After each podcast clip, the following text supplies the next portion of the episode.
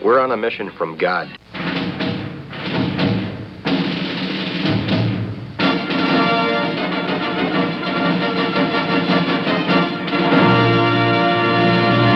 And now for something completely different.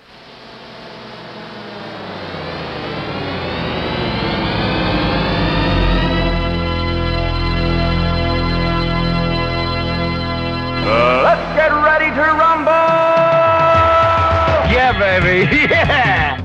This is Pastor Jolly John Lekumsky coming to you from my upstairs office in New Athens, Illinois. You're in your winter home, John, wintering in southern Illinois. That's Good right. you. Weather weather's pretty decent right here, so we're, we're not complaining. And I'm Pastor Matt Youngblood Clark from Ascension Lutheran Church on the other side of the river uh, here in beautiful South St. Louis. And this is Wrestling, Wrestling with, basics. the Basics. So I, I shared with you some of the uh, jokes from my new uh, uh, joke calendar calendar for 2021. Uh, they really weren't too great, but then again, it's early, Matt. it's early, yeah, it's early in the year. But apparently, my my uh, father-in-law Jerry. Uh, Jerry Raymond down there in Florida must have listened to the show because right away he he sent me a whole list of other jokes.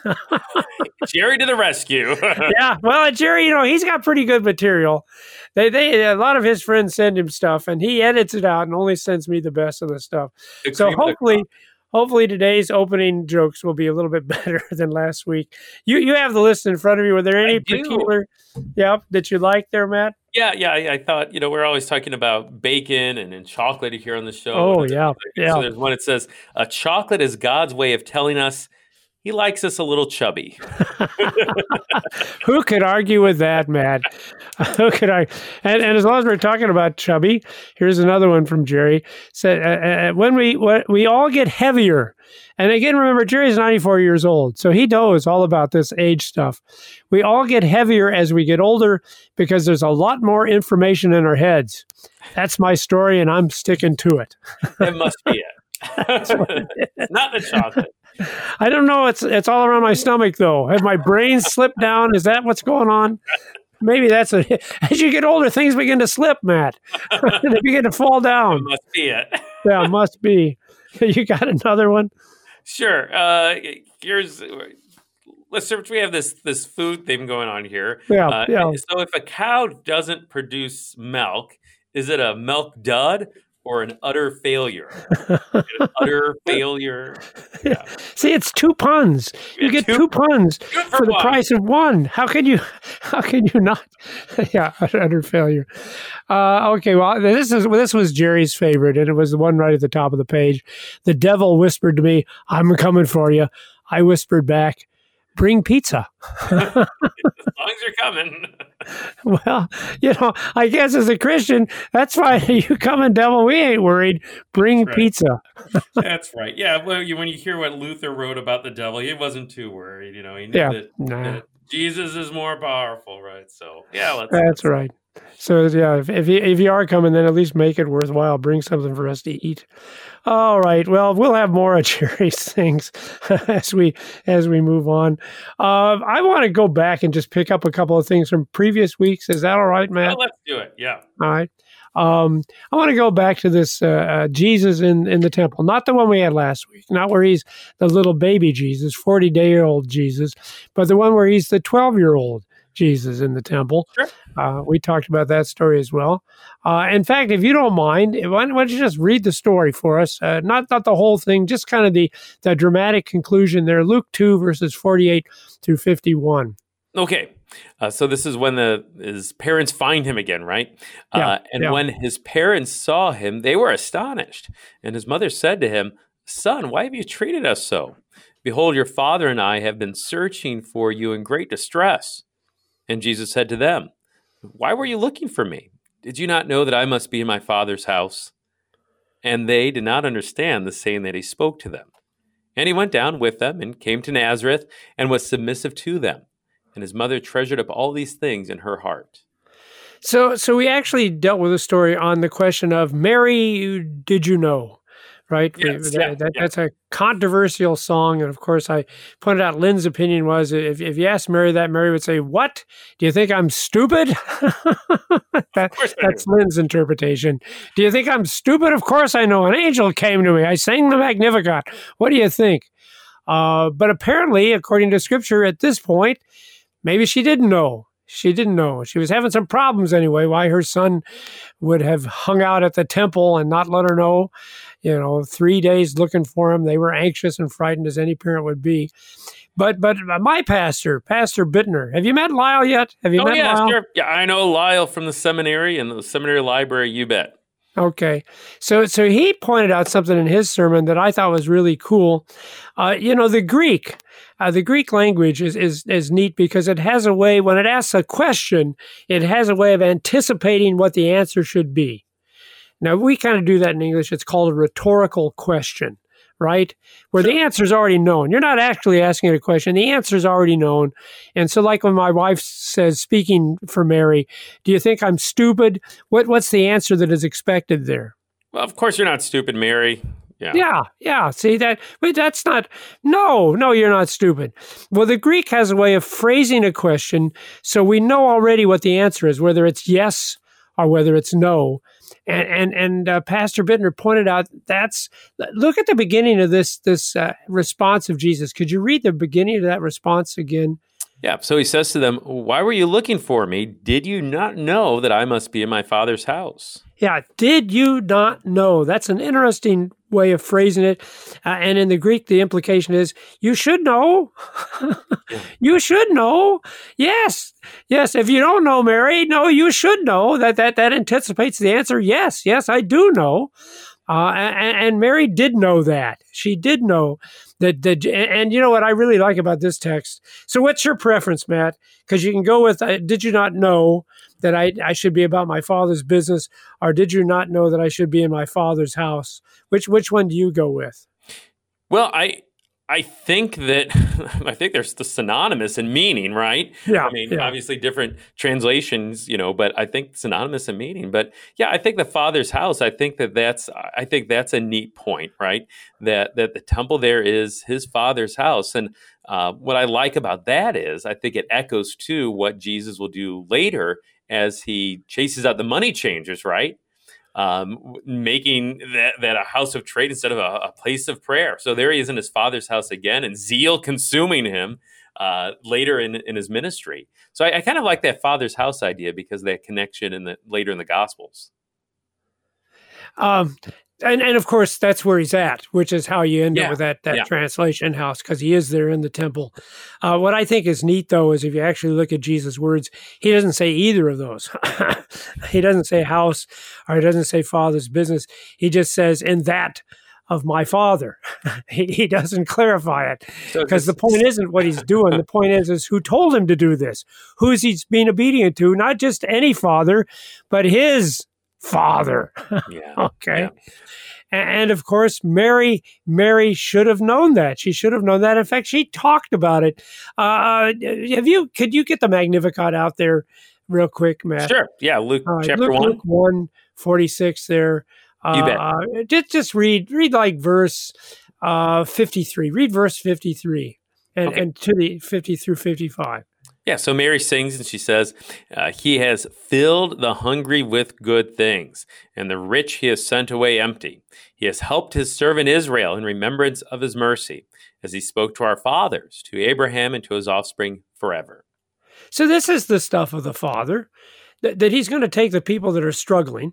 And I know right now there are people listening to us who are struggling. And I'm talking to you if you find yourself that, whatever it may be, it may be monetarily, it may be because of family, maybe you got COVID, maybe it's a health issue. But if you're out there, if you're amongst the, those that are poor, don't worry because you're exactly the people He came for. You're exactly the ones He wants to give good things to. And he's going to do it not because you deserve it, but in remembrance of his mercy. That's why he helps his servant Israel. In fact, read read the first verses there of the Magnificat if you could. That verse, uh, oh yeah, forty six is enough. Forty six, Okay. And Mary said, My soul magnifies the Lord. and read 47, 48 Okay. too. Now that I think Okay. about it. And my spirit rejoices in God my Savior, for he has looked on the humble estate of his servant. For behold, from now on, all generations will call me blessed. And you might as well do 49 too. All right, why not? Uh, well, it's, it's, it's a great. It's a. It'll be one of the key songs in our musical, don't you think, Matt? Perfect. Oh, The perfect. Yes, yeah. the Magnificat. We got to have the Magnificat. Yeah. Uh, for he who is mighty has done great things for me, and holy is his name. Yeah. So so that that's that's all Jesus and Mary, you know. You know why I'm here. I'm here to be the savior. You said it. My spirit rejoices in God, my savior. Why do you think you gave me the name Jesus? and again, of course you know. Why why why did they name him Jesus? What's Yeah. that mean, man? Uh, it's not just who he is, but it's what he does. Yeah, the Lord saves. That Jesus is that Savior. yeah, saves his people from their sins. Um, so, uh, but here's why I thought this this was was cool, because we know that too. Now, now there may be some atheists that have tuned into us, and and well, we're glad to have you here. Look, if you don't get anything out of it, you got some good jokes, right? It's not a waste of your time. Some some okay jokes, we'll say. okay, all right, maybe, maybe, maybe, maybe good was overstating. Um, but I think probably most of the people that are listening to us, they do know, they they know everything we're telling them. But like Mary, sometimes we forget that. You know, things happen, and we forget. Uh, which I think is what's cool. Because what does Mary do? What does it say in the text? Going back to the story of Jesus in the temple, what what does Mary do? Even though she doesn't uh, really understand what's going on right now, Yeah. what does Mary do? but in the end, she still treasured up all these things in her heart. Yeah. And so that's all, people, that's all you need to do. I'm not saying that you can understand it. I'm not saying that you're not going to have doubts. Uh, Lord knows Matt and I, we've had plenty of doubts in our lives. So all you can do is go back and go to the things that Matt and I are sharing, go to the scriptures uh, and, and just treasure these things up and know. See, that's the cool thing. It's not about how strong our faith is. So you got Mary, and right now she doesn't understand. But what, what does Jesus do? I think this is what's really cool here. So what does Jesus do then, in in the face of his mother's lack of understanding? Because I know what my kids would do. Oh, Dad, you don't understand, and they just go do whatever they want to do, right? Your kids haven't gotten got that age yet, but you wait. or maybe they have already. Have they done that to you? That you don't know, you don't understand? Have you got that line yet? Oh yeah, yeah, yeah, yeah. We've got teenagers in the house now, John. So yeah, Okay. we- we're, we're all too familiar with that sometimes. And so then they just go and do what they want to do. Oh well, of course they'll they'll hide it from you because they're really good at that sometimes. But listen, look what Jesus does. What does Jesus do? Yeah. So verse fifty-one, then it says, "And he went down with them and came to Nazareth and was submissive to them." Yeah. So so no, uh, Jesus isn't saying to the children out there, kids, if you're listening to our show, and I know there are kids that listen to our show. Uh, uh, no, the point isn't that you can lip off to your mom. The point is that's not the takeaway here. No, no. the point is, you need to be about your Father, right? Our Father in heaven, we pray. God is our Father too. We need to be about His stuff.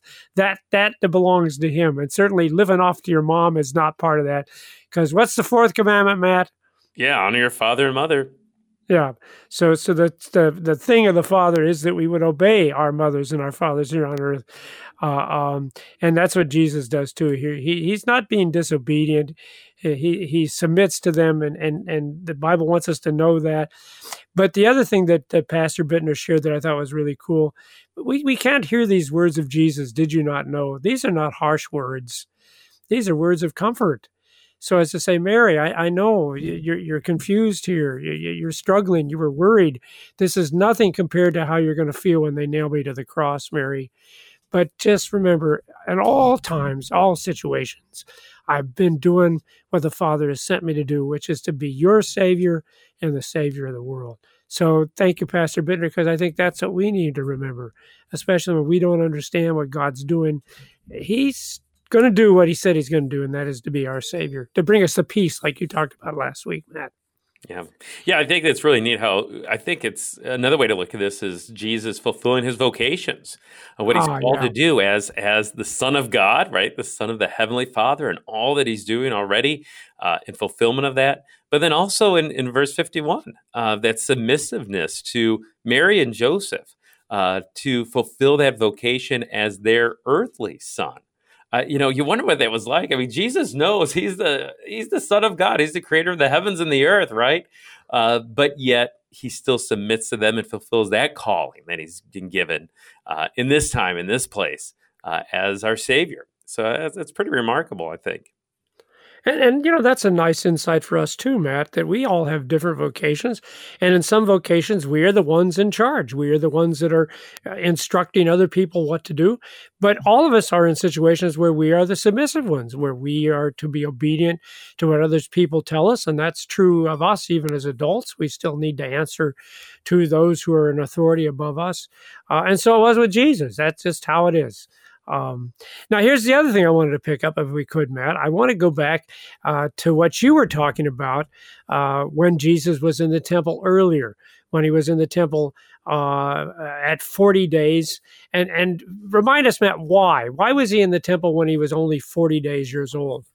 Yeah, so he's in the temple there uh, to fulfill the law. So they're there to make the sacrifice to present Jesus at the temple.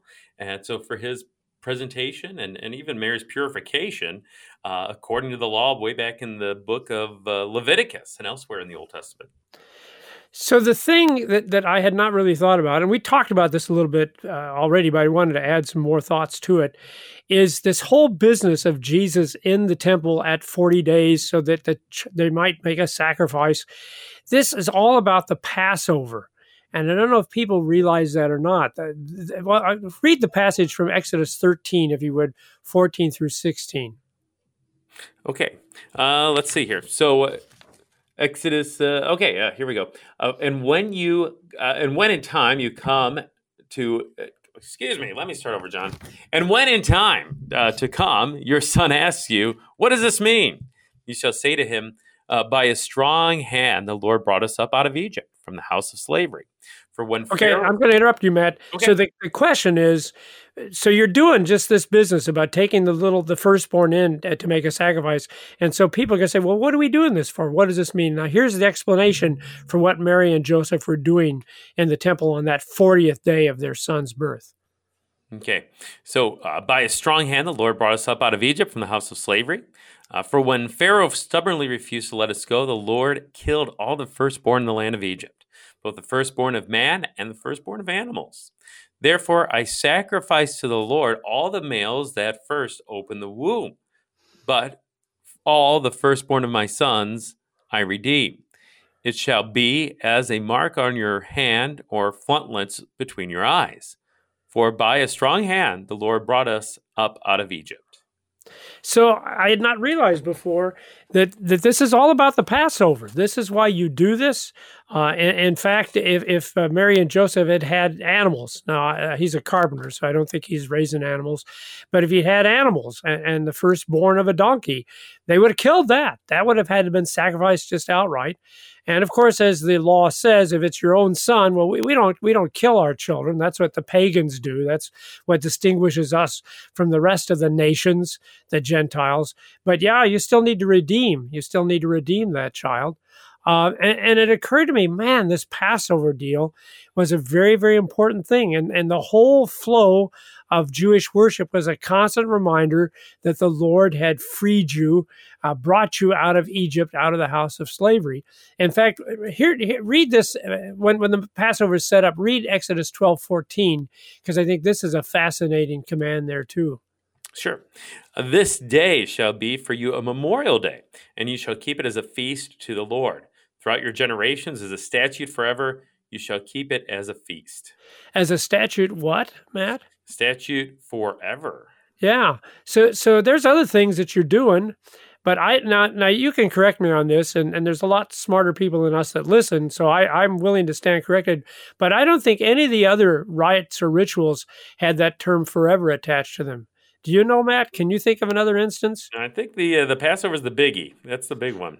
Yeah, and and and that's kind of a powerful thing to say. No, no, you need to be doing this forever, forever. This will never come to an end. And if you could, Matt, let's read the verses before that because maybe people out there don't remember what the Passover was. Sure. So uh, Exodus. Go ahead, Matt. Yeah, Exodus chapter 12. Uh, For I will pass through the land of Egypt that night, and I will strike all the firstborn in the land of Egypt, both man and beast, and on all the gods of Egypt I will execute judgments. I am the Lord. The blood shall be a sign for you on the houses where you are. And when I see the blood, I will pass over you. There's that Passover part. Yep. And no plague will befall you to destroy you when I strike the land of Egypt. So, so that's what it was, and, and I'm sure most of our listeners remember. Uh, it was the final plague. This was the one that broke the back of Pharaoh, as it were. Finally, he releases the people. Although, of course, he'll change his mind and chase after him one last time and end up dying in the the waters of the Red Sea. Uh, but this is the sign, this blood that the Israelites were to put on their doorposts, and then the angel of death would not strike them, but it is going to strike all the firstborn again, all the animals, all the people. Uh, uh, if you don't have blood over your doorposts, all the firstborn are going to die. Were you a firstborn, Matt? Yeah, I'm a firstborn. All right, so you and I wouldn't be doing the show. We'd be Because I'm gone. a- Yeah. I'm an only. I'm an only child, so I get.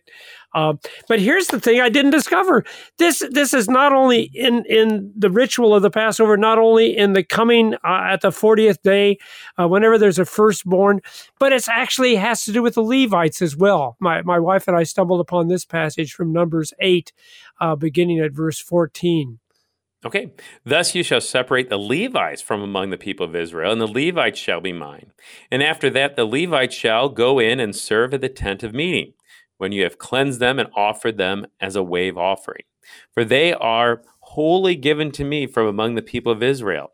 Instead of all who open the womb, the firstborn of the people of Israel, I have taken them for myself. All right, I think we can stop there. Sure. Uh, although if you want to read it at home, people, it's numbers 8, 14 through 19, and there's more detail.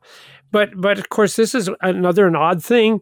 Uh, you know, every tribe gets their own land, uh, their own area in the promised land, except for the Levites. Levites. Priests. And I, I did not realize that that's a Passover thing too. Uh, God says, He says, this is why I'm not giving them their land because they're going to be throughout your land. And when you see Levite, you need to remember that I should have taken your firstborn, but I didn't. I didn't. And the Levites are going to represent the fact that they're the ones now that I've taken. But it's that same same image. Uh, and, and and so here's my point, and, and I said it a couple weeks ago, but I just wanted to say it again. Here's what the Passover was teaching the Israelites, and what it's teaching us. See, you you might think that because you're a Christian, God's going to give you special treatment. That's what the Jews thought, right? This is why we were delivered because we were Jews. And God says, No, no, no, no, no, no. You were sinners just like the Egyptians. I should have taken all of your firstborn. And if I didn't take your firstborn, it wasn't because you were Jews, but because I'm merciful. And of course, the whole history of the Old Testament shows that, yeah, they, they should have died right along with the Egyptians. There's no reason God should have spared them. Here's the other problem it's not the ritual, it's not the fact that you celebrate the Passover that God spares you. It's not the fact that you and I, as Christians, we celebrated Christmas. Oh, I went to church on Christmas. No, no. God doesn't care anything about rituals. In fact, go back and read, if you would, those verses again about the Passover from Exodus 12. Read, read verse 13. What's this Passover supposed to be? He says very clearly what it's supposed to be. The blood shall be a sign for you on the houses where you are. And behold, when I see the blood, I will pass over you, and no plague will befall you to destroy you when I strike the land of Egypt. So, what's the blood to be? A sign for you. Yeah. And a sign is something that's supposed to evoke faith, right?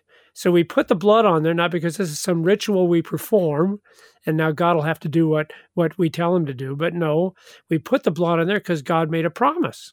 And the promise is quite clear that no plague will befall you to destroy you if you've got the blood. And and, and Matt, take us home here. How does that relate to us as Christians? Oh well, I, especially I can't help but think of uh, the, the blood itself uh, there on the the, the how the, the blood shed is the sign, right? Yeah. And then that points us ahead to in faith to that greater blood shed on the cross that um, you know is even more than a sign, right? that literally is the what forgives us and gives us peace with God. Again, not not because of anything we've done, but because of God's grace and mercy, His His steadfast love. And that's all that Wrestling the Basics is about, people. We just want you to know about the blood that has uh, made it so that no plague will befall you, uh, not even COVID. Uh, th- this has been Wrestling, wrestling, with, with, the the basics. basics.